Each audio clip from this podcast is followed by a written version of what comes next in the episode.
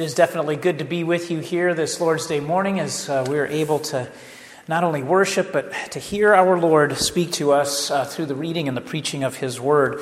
And so, to that end, if you would please open your Bibles to Hebrews chapter 11. Hebrews chapter 11. And this, uh, this morning's message is going to come to us from verses 8 through 22. So, Hebrews chapter 11, and we'll begin reading in verse 8. So let's give attention to the reading of God's Word, Hebrews chapter 11, beginning in verse 8. Hear now the Word of God. By faith, Abraham obeyed when he was called to go out to a place that he was to receive as an inheritance, and he went out not knowing where he was going. By faith, he went to live in the land of promise, as in a foreign land, living in tents with Isaac and Jacob, heirs with him of the same promise. For he was looking forward to the city that has foundations, whose designer and builder is God. By faith, Sarah herself received power to conceive, even when she was past the age, since she considered him faithful who had promised. Therefore, from one man, and him as good as dead, were born descendants as many as the stars of heaven, and as many as the innumerable grains of sand by the seashore.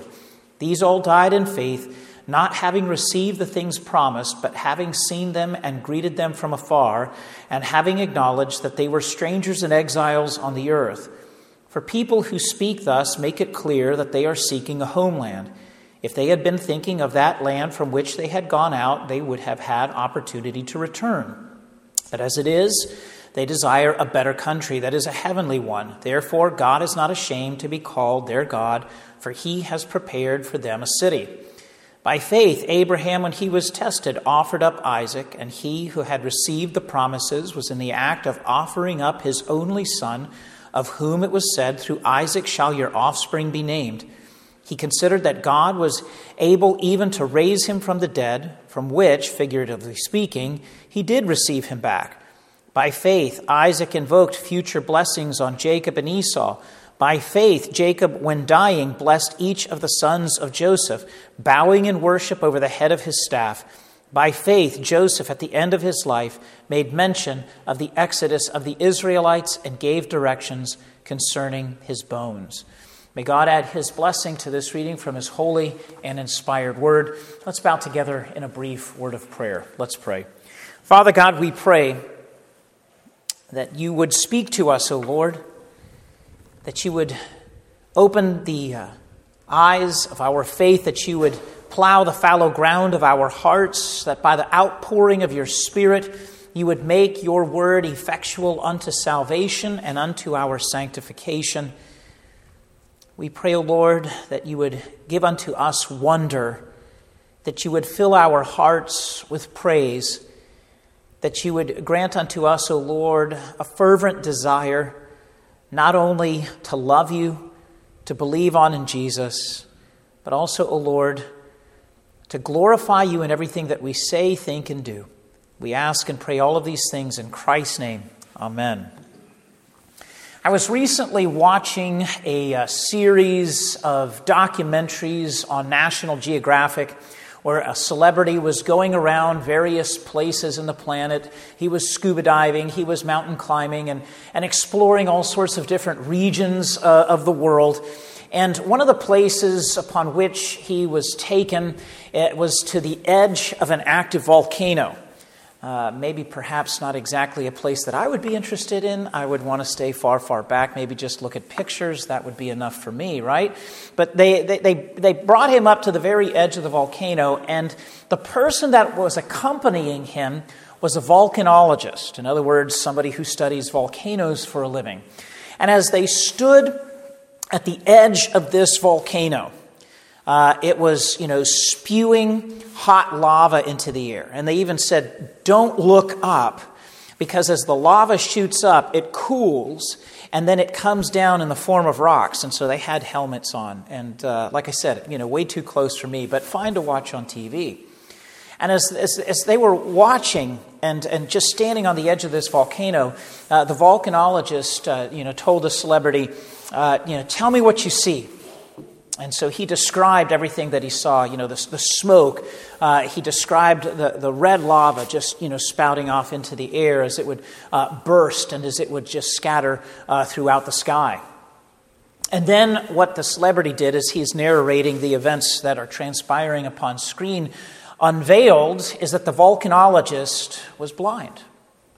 Uh, that the volcanologist had no ability to see because of an accident that had occurred a number of years ago in his life. And so, what the celebrity then cued the viewers into was the idea that even though he was able to see things with his eyes, that the volcanologist who was blind was actually able to see, if you will, uh, with his other senses.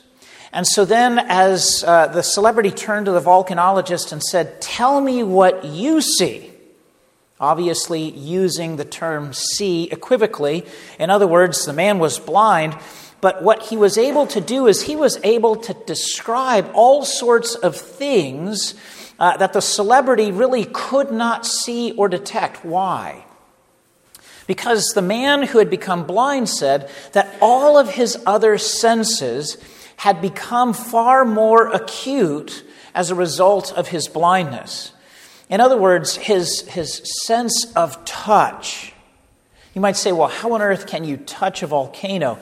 Well, there's a, what, what would happen is that he could actually feel in his body uh, the, the, the shock waves that the volcano was sending off so that he could tell the celebrity, here comes another burst. And he said, Where? I don't see it. And he said, Because I can sense it in my chest, I can feel it.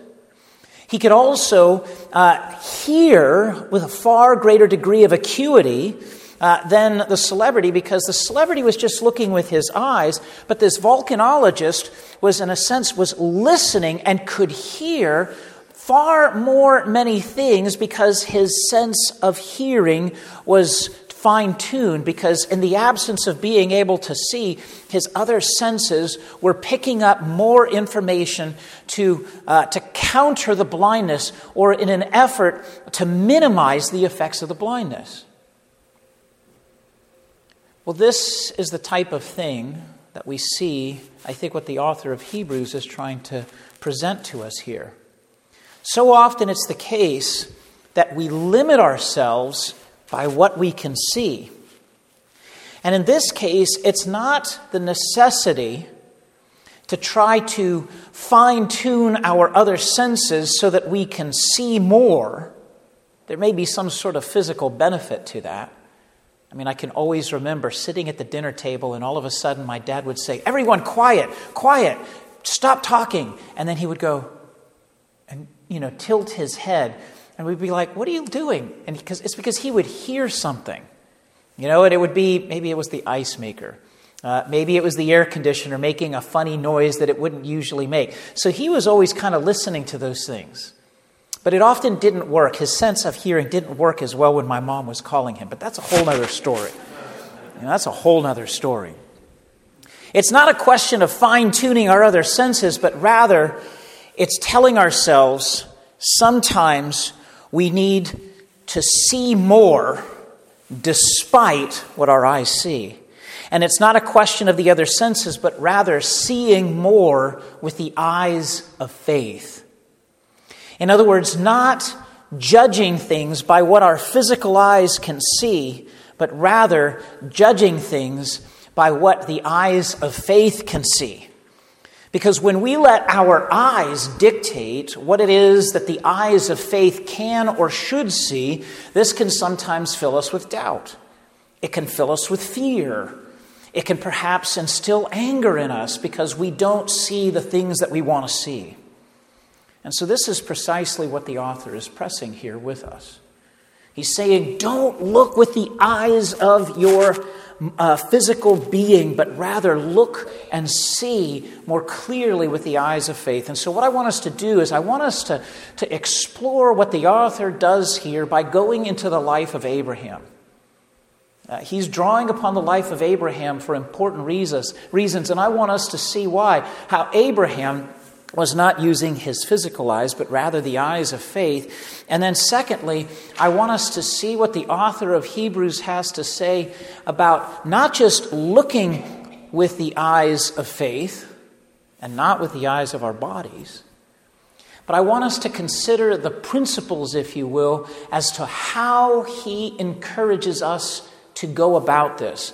In other words, it's one thing to say, believe, look with the eyes of faith. Okay, fantastic. But I think what the author is also saying here is he's saying, let me also show you how to do it. Let me give you some principles as to how. So, first, the, the Abraham's uh, background, the, in particular, the sacrifice of Isaac. And then, secondly, how do we see despite our sight? Now, when God called Abraham out of Ur of the Chaldees, he promised to bless Abraham. But remember, here at this point, Abraham could not see the things that God was promising. We read in verse 8 of chapter 11 By faith, Abraham obeyed when he was called to go out to a place that he was to receive as an inheritance. And he went out not knowing where he was going. Not knowing where he was going. We read in Genesis 12, 2 that God promised to Abraham, He says, I'll make you a great nation and I'll bless you and make your name great so that you will be a blessing. I want you to leave.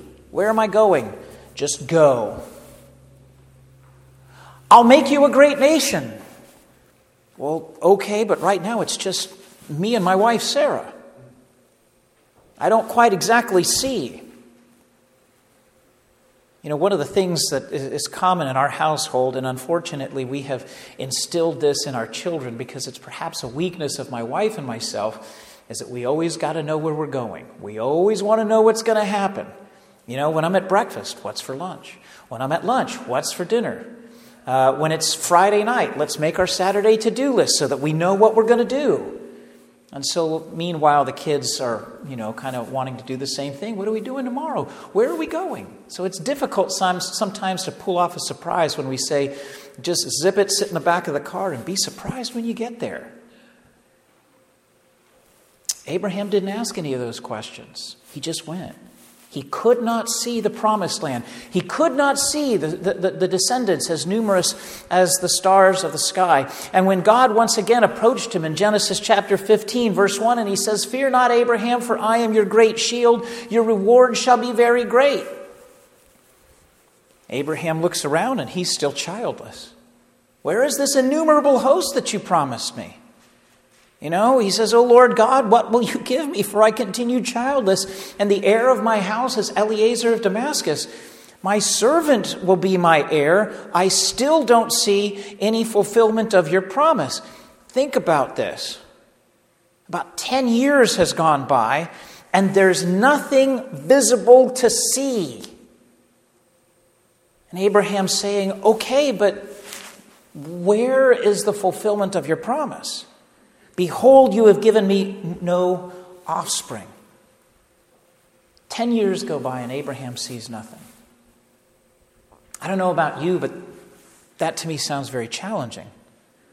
You know, in our age of instant credit, in our age of, you know, Amazon Prime two day delivery, some cities, same day delivery, you know, in, in the, uh, the age of, hey Siri, how many people died on the Hindenburg? I asked Siri that question the other day because I was talking about the Hindenburg and I didn't know. Instantaneous answers. What happens if we were to say, okay, I'll promise you something, I'll give you something, and then 10 years go by and you're like, hey, come on, you know, where is it? What he saw what Abraham saw with his eyes, in a sense, was completely contradictory to what God had promised him. Moreover, not only was there no fulfillment of the promise after a decade, but even to the contrary, their bodies were withering away. Come on, Lord, we, we better get going. Things are not getting any better. And yet God assured him of his promise. This man, he says, shall not be your heir. Your very own son shall be your heir. And he brought him outside and he said, Look toward heaven and number the stars if you're able to number them. Then he said to him, So shall your offspring be. There's a sense in which he says, Be patient. I'm faithful. Don't judge by what you see with your eyes. And so we know that from the narrative that Abraham believed God and he credited it to him as righteousness. But this didn't mean that Sarah and Abraham's waiting had somehow now miraculously stopped. And in fact, we know that Abraham and Sarah, in spite of God's reassuring promise, took matters into their own hands. And Sarah said, Okay, here, let's get this thing going. You go and you take Hagar, my, my handmaiden, and let's have a child through her. What could possibly go wrong? What could possibly go wrong? We know that in, after that there was an ensuing strife and conflict, and things did not work out. God essentially was saying, No, this is not how I said it would go about. Finally, finally, finally, after 25 years of waiting, Abraham and Sarah had a son, Isaac. It's even marked by a bit of humor. You know, God had visited and said, You're going to have a son. And Sarah laughs. She's like, Are you kidding me? So God said, uh, All right, you're going to name him Laughter. You're going to name him Isaac. Why? Because you laughed. No, I didn't. Oh, yes, you did. You know, so God does have a sense of humor, but you can imagine the sense of joy after 25 years of waiting. We can guess and, as well that they would have marveled at God's miracle. Here they were, nearly dead, is the way that the scriptures describe them, and yet they have a child. And they were, I suspect, thrilled in the ensuing months and years as they watched this miracle child grow up. You could say that he was a literal incarnation of God's promise. God said, You're going to have your very own son. And now here he is after 25 years of waiting, a quarter of a century. Verses 11 and 12, we read, By faith, Sarah herself received power to conceive, even when she was past the age, since she considered him faithful who had promised. Therefore, from one man, and him as good as dead, were born descendants as many as the stars of heaven and as many as the innumerable grains of the sand by the seashore. But this didn't mean that the trials were behind them.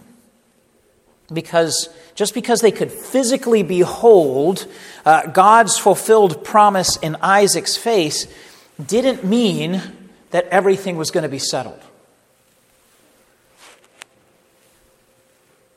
And this is where we have to remember the sacrifice of Isaac. You know, there's a sense in which we can think that there was peace, there was joy, there was satisfaction and contentment. And what shattered the serenity was God's command to Abraham in Genesis 22 2 Take your son, your only son i.e., not Ishmael, your only son Isaac, whom you love, and go to the land of Moriah and offer him there as a burnt offering on one of the mountains of which I should tell you. I can only wonder what went through his mind. What did you say? Are you sure Oh Lord, I, we waited 25 years. Oh Lord, you promised. How would it strike you if you definitively, without doubt, and unquestionably knew that God was commanding you to sacrifice your child? But then add to the fact that this was Isaac, the miracle child the son for whom they had waited for a quarter of a century, the heir from Abraham's own body, who was supposed to be the means by which God was going to fulfill even greater promises that he would make Abraham a great nation. How can you fulfill the rest of your promises if you're going to ask me to sacrifice the very means by which it is supposed to happen? How can you go back on your word? How can you take back what we have waited so long for? Again, what in their own eyes would be undoubtedly difficult because if you look upon the situation merely with our physical eyes, then you could see the insurmountable obstacles. But there are a number of indicators in the Genesis narrative itself that tells us that Abraham was not looking upon the situation merely with his own eyes. He was instead looking upon the situation with the eyes of faith, a God given faith, one that comes by grace alone, through faith alone, in Christ alone, but nevertheless the eyes of faith. Because what happens on the heels of this command, what happens on the heels of this command is immediate obedience. Genesis 22 3 Abraham rose early in the morning. If there was ever a morning to dawdle, it would have been that one. You know, uh, well, let's, uh, let's, let's have breakfast. Well, I'm not sure what we're going to take on the journey. I can't find my saddle. I can't find my jacket. Abraham rose early in the morning, saddled his donkey, and took two of his young men with him and his son Isaac, and he cut the wood for the burnt offering, and arose and went to the place of which God had told him. Abraham rose early in the morning, immediately obedient. There was a precise obedience because Genesis 22 3 uh, tells us that he rose early in the morning and he took his son Isaac. Again, might he have been tempted to say, Ishmael, come with me? We have to go somewhere. There was a persistent obedience because in Genesis 22 4 we read, On the third day, you know, how many of us have ever been in the car and we're heading somewhere? Maybe it's somewhere that we don't want to be.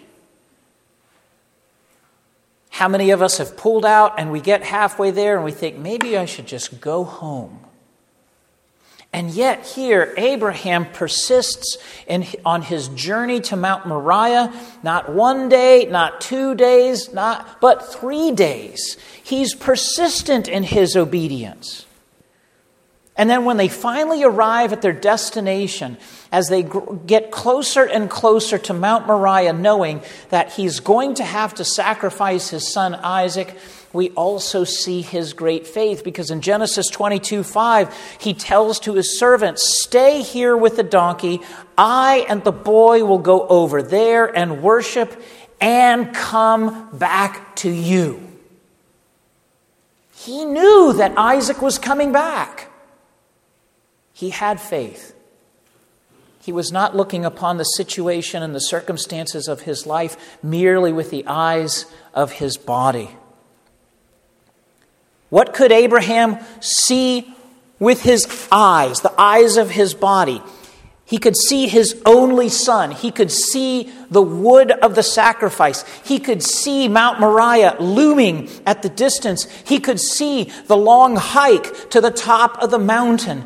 And yet he didn't perceive the situation with the eyes of his body, but with the eyes of faith. Verse 17, chapter 11 By faith, Abraham, when he was tested, offered up Isaac. And he who had received the promises was in the act of offering up his only son, of whom it was said, Through Isaac shall your offspring be named. He considered that God was able even to raise him from the dead, from which, figuratively speaking, he did receive him back. He said, I have to be obedient. I cannot do this according to the flesh. I have to do this in the power of the Spirit by faith. And even if it means ending the life of my son, God will give him back because God keeps his word, because God will not go back on his word.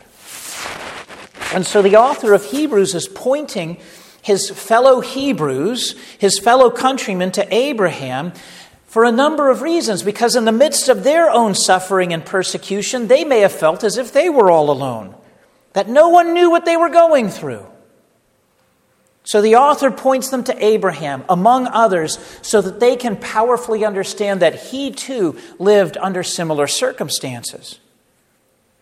Who of us would be so faithful as to follow through with such scrupulous obedience to God's commands?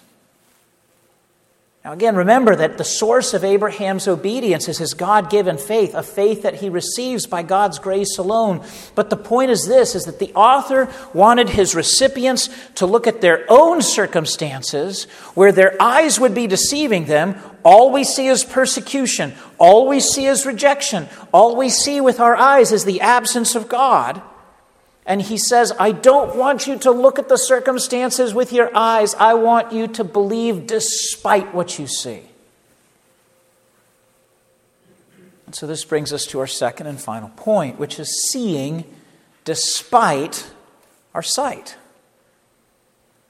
Now, there's a sense in which I think that we can understand why it is that the recipients of this letter were struggling. You know, it's only natural for us to look around and to assess the world based upon what we see. The recipients were suffering persecution. They knew very clearly and plainly that in their former life as Jews, they didn't suffer. So, of course, they thought about going back.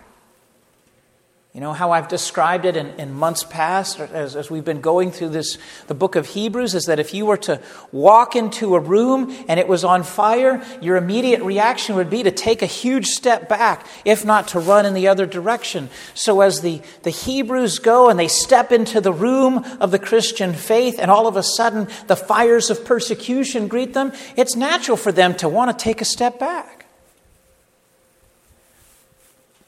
Moreover, in the face of persecution, where all they see is their persecutors, because that's all their eyes can see, they cannot behold God.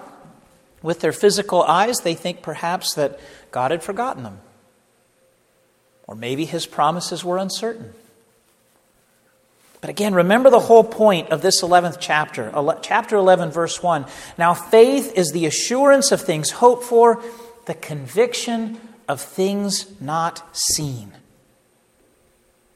The recipients of this letter could not physically see God's care for them. They physically could not see the promises of God in Christ. They physically could not see his faithfulness in the face of persecution. And so the author is reminding him, in a sense, close your eyes and you'll see him. He's there, he's faithful. This is why he highlights Abraham's great faith, both in his willingness to depart from the Ur of the Chaldees to go to a place that he had never seen before, as well as in his willingness to sacrifice Isaac. But as I said at the beginning, embedded in his appeal to Abraham is the author's implicit instruction and how he wants to teach his recipients how to do what Abraham has done to look upon their circumstances with the eyes of faith and not merely with their physical eyes. How to see things with the eyes of faith. You know, this is the thing that I've had to grow, you know, accustomed to. And I've said these things before is that the older I've gotten, the more I have to use my glasses, and I hate it. I always feel like I'm looking through a dirty windshield, and I'm, i literally wash my glasses like once, twice a day just because I can't stand to have anything in my, in my way. But I, I can't go without them because now it's to the point where if I'm driving in the car and I look down at the, the, the speedometer, I, I can't read it.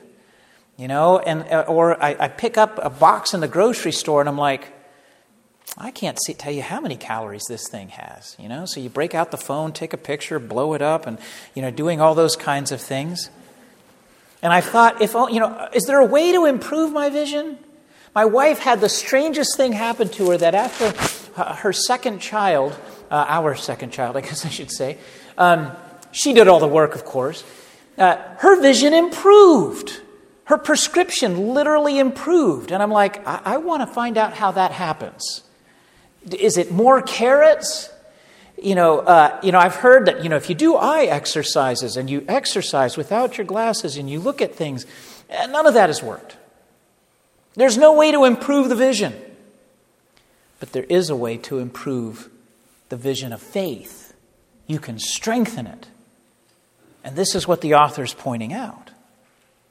How? How do we improve the vision of faith? First of all, Abraham did not let his present circumstances define his faith or fill him with doubt. Don't let your present circumstances and what you can see define your faith.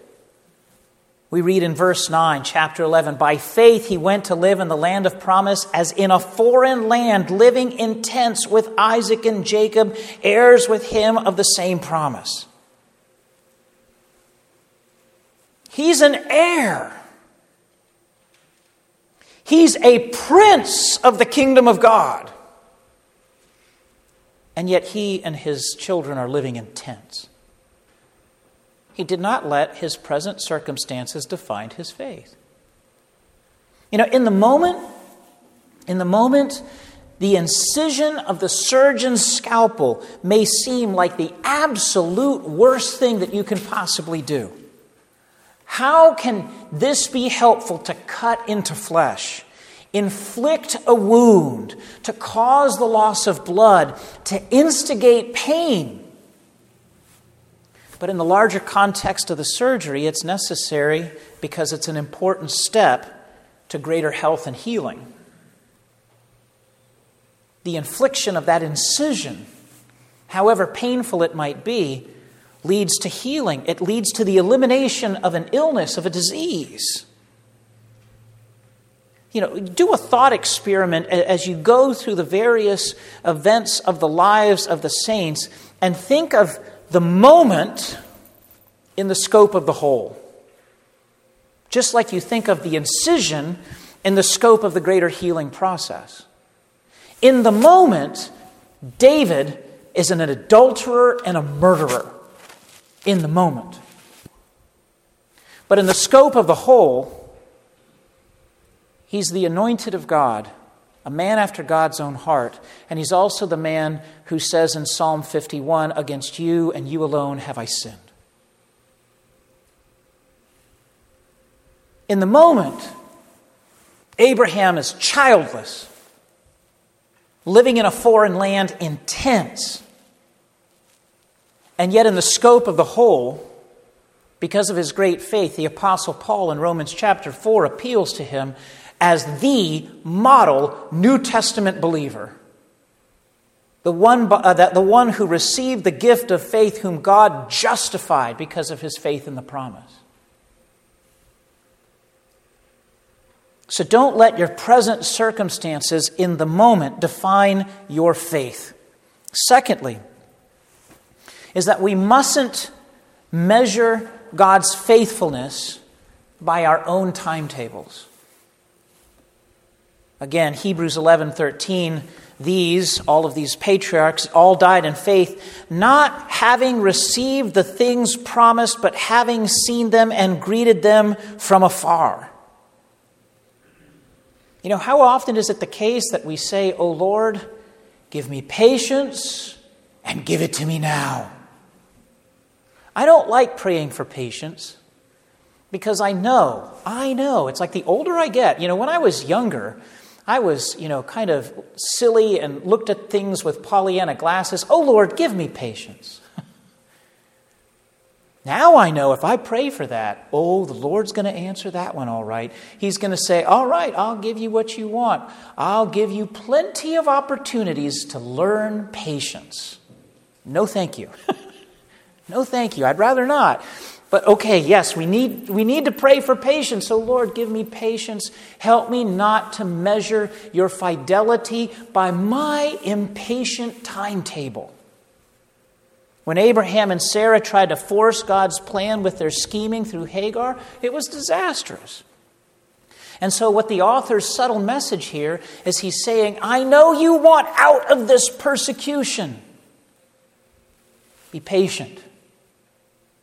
God may seem like he's late, but he's always right on time. He's always right on time. And sometimes I think that we will go to the gates of heaven itself thinking that God didn't meet our timetable like we should. We think he should have. And yet, it will only be when we are perfectly sanctified and we are purged of every last vestige of sin, completely glorified, that we'll, we will be able to look back upon our lives and we'll be able to say, Oh, now I see. Now I understand. You weren't late. I was impatient. So don't let your present circumstances define your faith. Secondly, do not measure God's faithfulness by your own timetable. Third and finally, don't judge your circumstances by what you can see, but rather judge your circumstances by what the eyes of faith can see. And so, this is where the author makes this point in verses 13 and following. These all died in faith, not having received the things promised. They did not, could not see these promises, in a sense. But having seen them and greeted them from afar, which is something they can only do by faith, and having acknowledged that they were strangers and exiles on earth, for people who speak thus make it clear that they are seeking a homeland. If they had been thinking of them, are thinking of that land from which they had gone out, they would have had opportunity to return. But as it is, they desire a better country that is a heavenly one. Therefore, God is not ashamed to be called their God, for he has prepared for them a city. Abraham, Isaac, and Jacob would look at the promised land that was to be theirs, but their eyesight didn't stop there because the eyes of their faith carried their physical sight upward to heaven itself. They were looking through the promised land or beyond the promised land because they knew it was simply a token, an earthly sign of something greater. But you ask, how can we fix the eyes of our faith upon that which we cannot see? Through the Word of God, through His gospel promises in Christ. And so often is it the case, and, and, this is something that struck me as I was studying this passage and preparing the message, is that sometimes, you know, we ask the question, children ask the question, Dad, wh- why, uh, why do we have to close our eyes when we pray? You know, and as a parent, I've learned that I have to police the children. You know, so we'll, let's pray, bow my head in prayer, and then I look over at my kids to make sure that they're closing their eyes too. And I won't say who's the offenders. But sometimes, every once in a while, you're like, hey, you know, close the eyes. And I think sometimes they think, why do I have to close my eyes? okay, so you're not distracted. Okay, yeah, sure. But sometimes I think it's an important exercise for us to close our eyes so that we can heighten our perception of the things that we can only see by faith. In other words, so that we can see despite our sight. I think that's what lies behind fasting. You are, you are turning your eyes and your senses away from the things of this world so that you can heighten the clarity of your faith. So that you can perceive God's word more clearly, so that you can meditate upon it more zealously, so that you can have a greater attentiveness to God's word. And it was the, so it's the gospel of grace that gave these patriarchs eyes to see beyond the pale of this world to the glorious gates of the eternal city. Faith in Christ gave them the strength in the midst of their trials because they knew that God was faithful and would see them through. By faith, Sarah conceived though she was barren. By faith, Abraham offered up Isaac. By faith, Jacob pronounced covenant blessings upon his sons. By faith, Joseph told his children to take his bones to the promised land. The Old Testament patriarchs were looking with the eyes of faith by feeding upon the gospel promises of God. Don't let your present circumstances define you. Uh, don't uh, measure God's fulfillment by your own timetables. And don't judge the circumstances of your life by what you can only see with your eyes. Beloved, the author's message was not just for his recipients, but it's for us as well. We have to pray for God's grace in Christ to enable us to see with the eyes of faith, that we would improve our vision. Pray for patience in the midst of trials. Don't look at the things in this world and think that that's all there is. Meditate, therefore, upon this passage and think deeply upon the truths that lie within, Stand with Abraham as he was about to plunge the knife into Isaac so that you can see the depths of his faith against all odds.